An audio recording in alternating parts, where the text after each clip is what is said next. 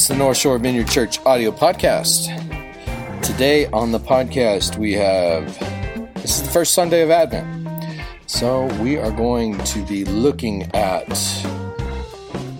the gospel announcement. Um, this is Shane Blau, and the text today we're going to start off with John three sixteen, and then go into another passage from Roman, looking at what the good news is. Sometimes growing up in, in this world, we hear the term gospel thrown around so much, but what does it really mean? Well, it means good news, but what is the good news? And Shane's going to talk about that this morning. So thanks for listening to the North Shore Vineyard Church audio podcast. Let's go ahead and head to North Shore Vineyard Church in downtown Covington for the gospel announcement.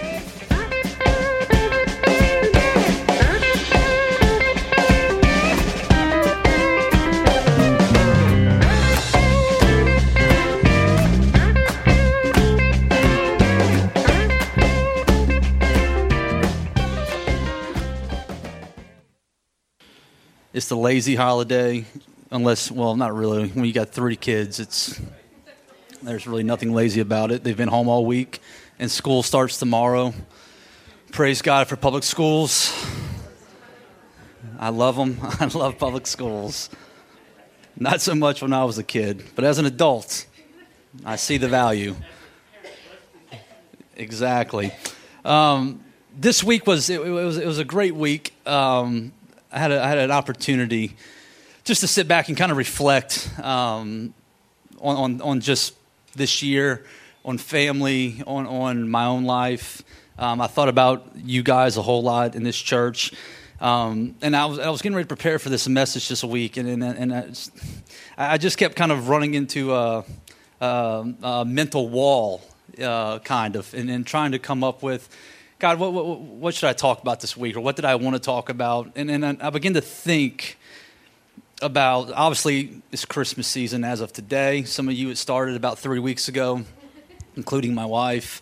Um, and in this time of year, it, it's so easy to get caught up in the busyness of it all. And, and I love Christmas. It's, it's my favorite holiday. It's beautiful. Just the spirit of everything kind of seems to change. Um, but even with that spirit and that, that thing in the air that brings such beauty and causes us to kind of rekindle our childlikeness, I couldn't help but think of um, how difficult this time of year it can be for people as well. Um, holiday season um, has kind of a, a, a two face to it because while there is so much joy for so many, um, it's also a time of difficulty for so many. And so I just encourage you if there's someone in your family or someone that you know or someone in the community you have access to, um, make yourself available to them if, if you have the means and the ability to do that because uh, it, could be, it could be real heavy. But in thinking about that, I started to think really about just the gospel. J- just, just the gospel, just the announcement of what Jesus proclaimed and it's you know and, and i was kind of frustrated with myself because as i was thinking about it i didn't really feel anything about it to, to be honest because i know the story so well yeah? We all know sweet baby jesus in a manger. We know the three wise men. We, we know the story so well that kind of just like in, in, in a relationship with someone or your job or a hobby you can become a bit immune to it and a bit callous to what it is. Yeah? Yeah. I'm, you know, and, and, and I really began to try to do my best to quiet myself and quiet my thoughts and really hone in on what this season represents. The birth of Jesus. I mean, it's such a crazy story. Yeah. I mean, I, I, I know I've shared this plenty of times, and it's a theme that I always kind of bring up. But for me, this, the, the whole thing is just wild. A guy born of a virgin, foretold by uh, centuries of people prophesying about this coming uh, Messiah that would come as a man, but as God wrapped up inside to show us how to live, to show us who God is, to show us what God wants, and to ultimately liberate us. Liberate us from the, the human tendency to be destructive, to be self centered, to be self seeking, to grasp for power, to grasp for self. Pretty much sums it all up. and, and, and I begin to think about that, how that has played a role in my life in, the, in the, the 15 or 16 years it has been that I've been doing my best to follow Jesus. And then I began to even reflect on I'm following a guy that I've never met, I've never seen, I've never heard. And that's wild, yeah? I'm like, we can, we, it's okay. It's wild. And I think about, you know, when Thomas came in and he didn't believe, you know, the apostles come back, he's risen. And Thomas, you know, being the most sensible one's like, yeah, right, you're crazy. He wouldn't believe unless he was able to touch and to see. And I thank God for those, the, for, for those words that Jesus said in that, in, that, in that moment, in that scene, because he says, Blessed are those who do not see, but those who have faith. It takes a lot of pressure off because even Jesus himself knows that this is a wild thing, man. He knows us as human beings, our limitations, our inability to understand and process such things. I mean, we are talking about things that have a magnitude beyond what we can even begin to fully grasp or understand, yeah? It's kind of like when you try to think what's outside of space. What does your brain do? Nothing. it just, it's not able to compute. And we're talking about God. We're talking about the ever expansive God of, of, of all the thing that births and gives life to all, to all things, to all matter, to all atoms, to all existence. This is a huge, huge topic. And it's something to wrestle with, and it's something to engage with, it's something to experience, it's something to study, it's something to dialogue about. It is something worth pursuing, and a noble pursuit that it is. And so when I was thinking about this in the gospel, I want to come back to what are the things that Jesus said. Think God had three years to say something to humanity in the form of humanity. So I'd imagine whatever he's going to say is going to be pretty important. And what he did say was so simple and, and almost elementary to what we inherently know to be true, but we find it difficult to participate in. Yeah? It's also amazing the things he didn't say, the things he didn't talk about, that we obsess and talk about and we beat the drums on the day that had nothing to do with what Jesus is actually even saying to begin with in the gospel.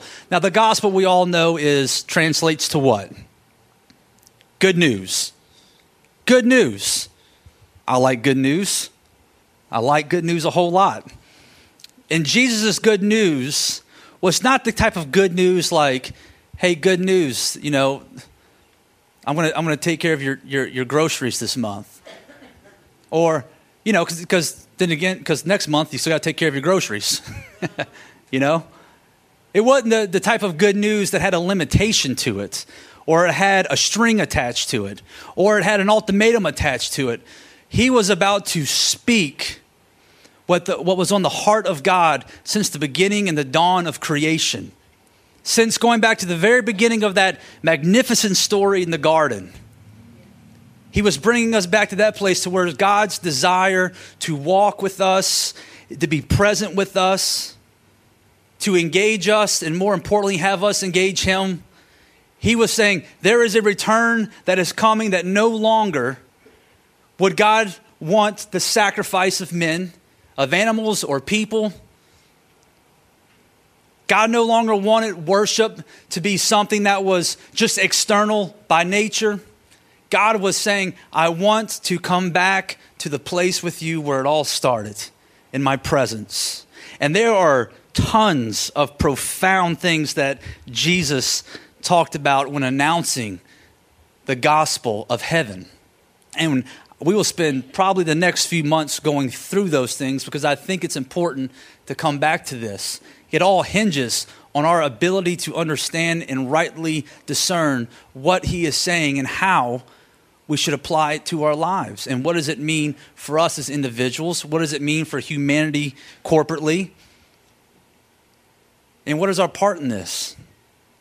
And the two things that I want to talk about today, just two aspects, but these two aspects, I believe, are the foundation to the whole story, to the whole.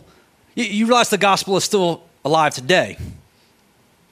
The gospel is still good news today. And that's amazing.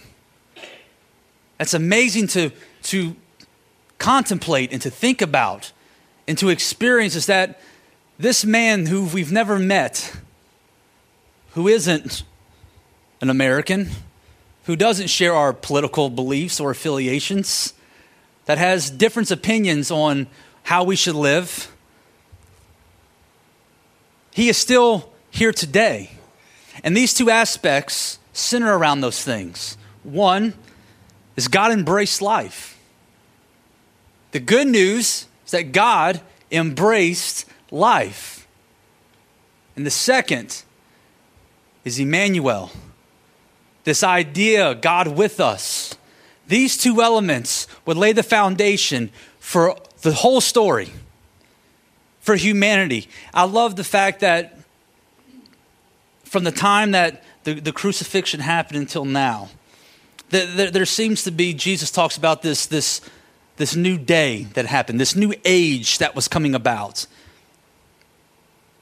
BC and AD, before Christ and after death, that the heavens, that a veil was torn, that barriers were removed, and our inadequacies no longer mattered. Our failures no longer mattered. Our inability to understand no longer mattered. God was moving towards us. God was coming towards us and inviting us to come towards Him. This idea was set the stage for a new perspective, a new hope, a new power structure, and ultimately, new human beings. That's big stuff, man. That's big stuff. And so these two concepts are what allow us and help us and guide us in figuring out this big stuff God's embrace of life and Emmanuel. Now, I want to briefly look at one of the most well known scriptures that we've all known from the time that we were able to probably read. John 3:16. This is coming out of the message. This is how much God loved the world. He gave his son, his one and only son. And this is why so that no one need be destroyed. By believing in him, anyone can have a whole and lasting life. God did not go to all the trouble of sending his son merely to point an accusing finger, telling the world how bad it was. He came to help and put things right again. And so, do you hear that? Do you hear what was said? These are the words of Christ. He did not come to bring an accusing finger, he came to bring justice. He came to bring hope. He came to bring the reality of all realities, trying to strip us of what we think our reality only consists of labor, consumerism, fear, necessities that we need in our everyday life. He was trying to elevate the human experience to what it should be and what it could be. I mean, what a, I mean, what a, what a, what a wonderful picture and statement of the intent of who God is and what God wants. And it's through Christ that we can see a clear picture of who God is. Clearly, we can hear who God is. The goal being the posture that humanity would take the posture of redemption and collective reconciliation. Does that make sense? I'm just working some thoughts out here. This is life altering if we see it for what it is. This is good. I love church. I love gathering. I love this whole experience. But this is not what Jesus came for. He didn't come to build an organization, He didn't come to ask people to grovel at his name and his feet and tell him how just how wonderful he is and how majest, uh, he is, how great and powerful he is. Would that be weird if your kids, if that's their only viewpoint of you? To make sure that they tell you how wonderful you are? How great and powerful. No. Jesus is less concerned about our external worship. As, uh, he's less concerned about that, and he's more concerned about us modeling a life of worship. Does that make sense? Our songs are wonderful. It has its place, but it's not the point. We have to stop majoring in the minors. we have one life to live, and I am so thankful for it. I'm so thankful that God embraced life. And once you understand this, once we, we understand that God embraced life, Christianity is not about self enlightenment. Christianity is not about self holiness. Christianity is not about self preservation. It's not about self gain. It's not self power. Christianity is about divine relationship with the Maker and living through that relationship with one another. God wanting us to do what He did embrace life. That's hard though, right? Life is messy. Sounds simple. How do you embrace your enemy? How do you embrace injustice? How do you embrace wrongdoing? How do you embrace selfishness? How do you embrace the other side of human nature that could be so destructive? By understanding that the other side of human nature is life giving, it is beautiful, it is creative, it has stability, has the ability to create heaven on earth. We are in the image and the likeness of our Creator. We have the responsibility, it is incumbent upon us to create what God has asked us to create. So much of, uh, you know, I've thought about this this week too, even in my own life. I use God as an, as an scapegoat quite a bit, I've realized, sometimes, for my inability to want to do what's right. Some people use the devil. Some people use God. Some people use current circumstances. Some people use political power. Some people use the injustice in the world to excuse themselves from doing what is right. And the first thing that happens is you withdraw back from life. You disengage from life when you do this. And because there's disengagement, there can be no reconciliation. If there's no reconciliation, there can be no redemption. And if this process continues and continues and continues, what do we end up with? We end up with the evolution of culture, political and religious and governmental power that is completely callous to God and people. It becomes about self. Yes? Sounds like the real world? I only live in the real world.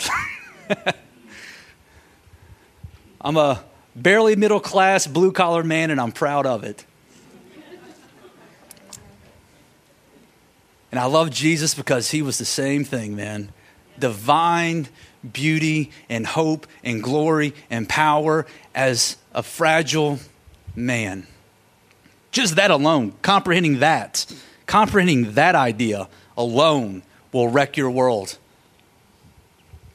And so, when Jesus comes and he makes this announcement, and, and, and we're confronted with embracing life and all that we just kind of said, how do we do this? Because to be honest, it's, it's heavy. I, I, I cannot fully do it. I struggle. Thanksgiving was a test. I struggle with people that have different perspectives and opinions or lifestyles for a lack of understanding, for a lack of knowing. Yeah? What you're not involved in, you normally fear. What you don't understand, you normally disengage from. And this is where the second concept becomes so important to this gospel announcement Emmanuel, God with us. God is not asking us to do anything that He will not empower us or lead us into doing. God with us. Now. Here, now. And then my analytical brain goes to, well, if God is with us, then how can we have so much wrong? How can we have so much uncertainty? How can we have so much destruction? How can we have so much pain? You ever thought like this? Yeah? It's okay to think like that. That's actually you engaging with the Spirit. That's actually you beginning to wrestle with God and to expose and open yourself to an answer, to a leading of where you must go next. Emmanuel, God with us, is how we accomplish this great feat in this short period of time that we have here. The experience, you know, that song that we sing, I love your presence. I mean, you know, I, I cannot say if I fully comprehend what that what the presence of God is. I've experienced it. I've had, but to comprehend the fullness of what God is is just beyond what anything that we can imagine or think or try to describe with our own language. But then here's this centerpiece Jesus came not seeking glory, came not seeking fame, came not seeking his own breaking every cultural rule and tradition, loving those who were unlovable, touching those who were sick and neglected from society, embracing those who were rejected from society because of their class or their gender or their sexual orientation, breaking all the rules, letting a prostitute wash his feet. Dirty, man this, this, this, this figure that just stops in history, that made the whole world stop and reflect upon itself based on the example of which he gave. Offering enlightenment, but not for self. Offering enlightenment for all. Yes? I love what Romans 8 says.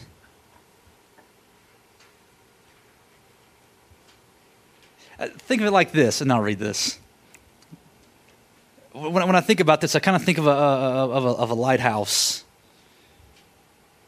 Christ being the lighthouse for those who are lost in a fog at sea.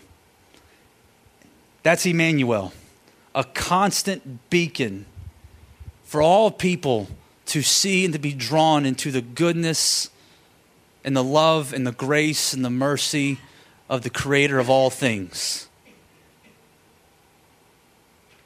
This is the gospel. This is the foundation of it all.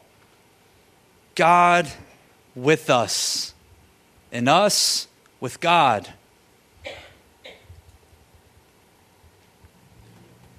Romans 8, again, reading out of the message. Do you think anyone is going to be able to drive a wedge between us and Christ's love for us? There is no way no trouble, no hard times, no hatred, no hunger, no, no homelessness, no threats, no backstabbing, not even the worst sins listed in Scripture. None of this fazes us because Jesus loves us. I am absolutely convinced that nothing, not nothing living or dead, angelic or demonic, today or tomorrow, high or low, thinkable or unthinkable, absolutely nothing can get between us and God's love because of the way that Jesus, our Master, has embraced us. Do you feel that?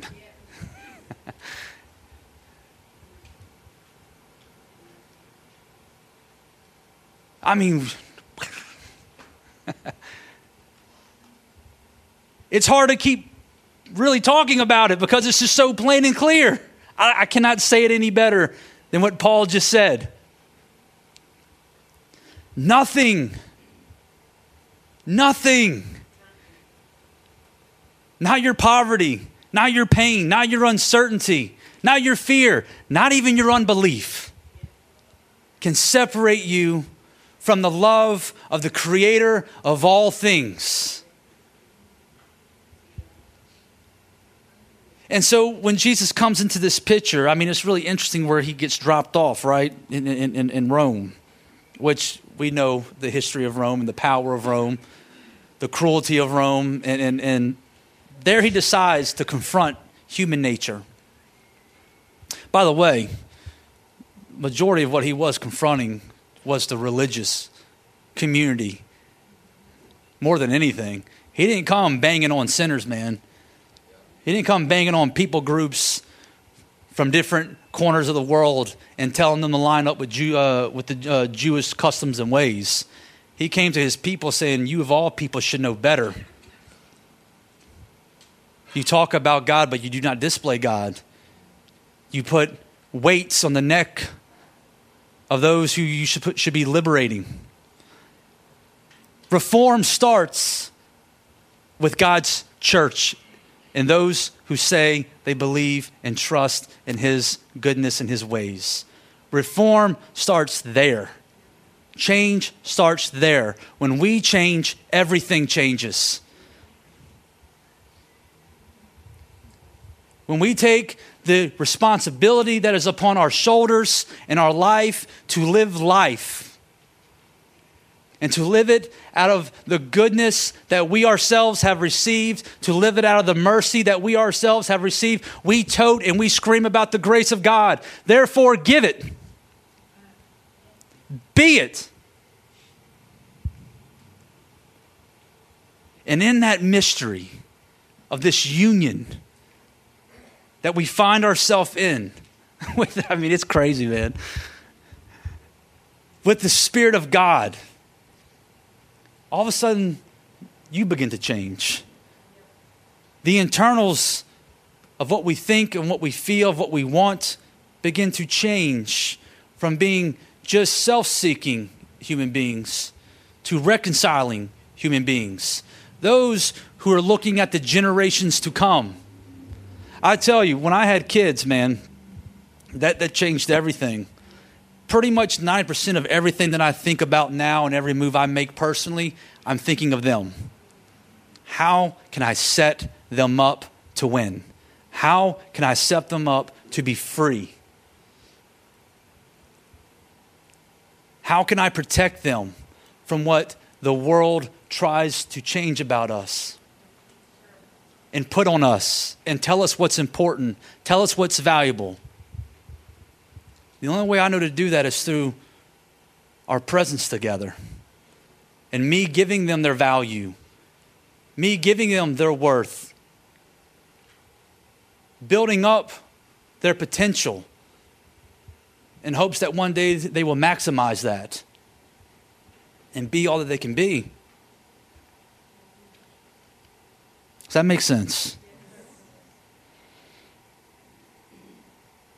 So, God embraces us and his being is with us, and we have the ability through that to be transformed and transcend the ways of this world, but yet still with the call and the ability to be present with this world. It's not about escaping the world, it's not about escaping the secular world. It's about being the image and the likeness of God in that world. We have no enemies except for the ones that we self create. Yeah? This is what Christmas is about, I think. I still like presents, though. I love some eggnog. I hope this is not too heavy. I had a guy ask me this week when he heard I was doing this and, and taking this uh, position. He's like, "Hey man," he's like, "So what kind of pastor are you going to be?"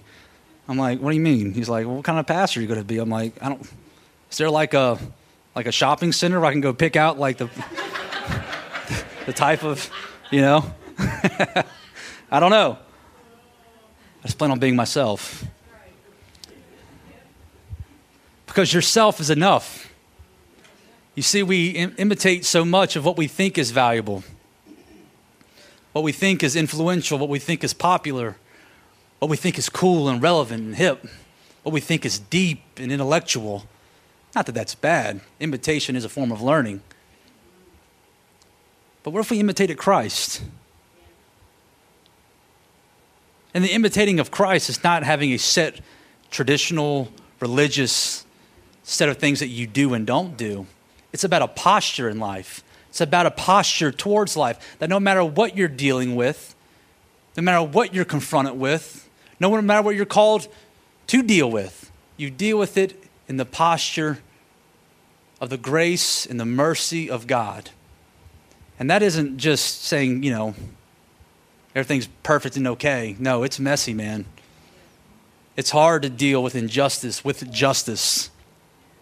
Yeah?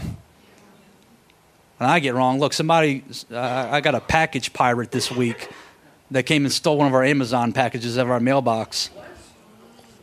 Oh, they're everywhere. And my first thought was, I would love to have something that when they opened it up, it would just explode, you know? just. But again, there's me. That's the other side. the side God is trying to constantly redeem and reconcile. Perhaps this person is broke. Probably not. It's probably like stealing stuff.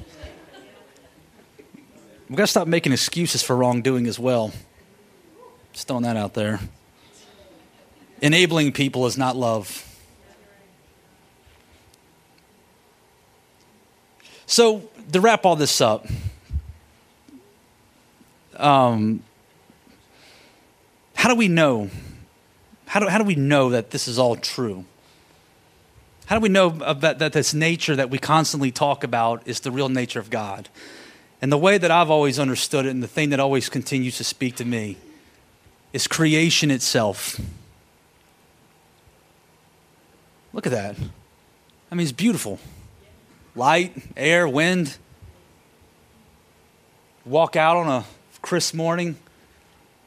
You see love operating in people's lives. You see healing that ha- happens in people's lives. You see actual reconciliation that happens in people's lives. This stuff happens every day, all day. We must continue to cultivate that and to cultivate good and to cultivate what is meaningful and purposeful. But creation screams of the goodwill and intent of God towards us, His creation. That's how I know God loves me and loves us. We're here. We just need to be conscious of it and mindful of it and realize that what we're fighting and hustling for today, the wars that we're po- trying to eh, engage in and, and change people, it's all fading.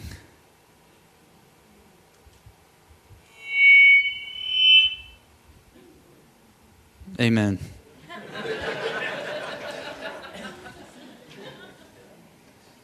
so I would encourage you this week pay attention to the world around you. And yes, I know you may look at it and you may see some things that are real things that you're facing, that they're big, they're life altering, they're heartbreaking. Know this while you're facing it, though God has embraced you, and He is Emmanuel. This is the fundamental truth to the gospel of heaven that in Jesus and through Jesus, we are offered this opportunity to return to a place where we can actually know this amazing, unbelievable being called God. and so, this Christmas season, as we get to celebrate all the joyous things, and you should, keep that in your mind.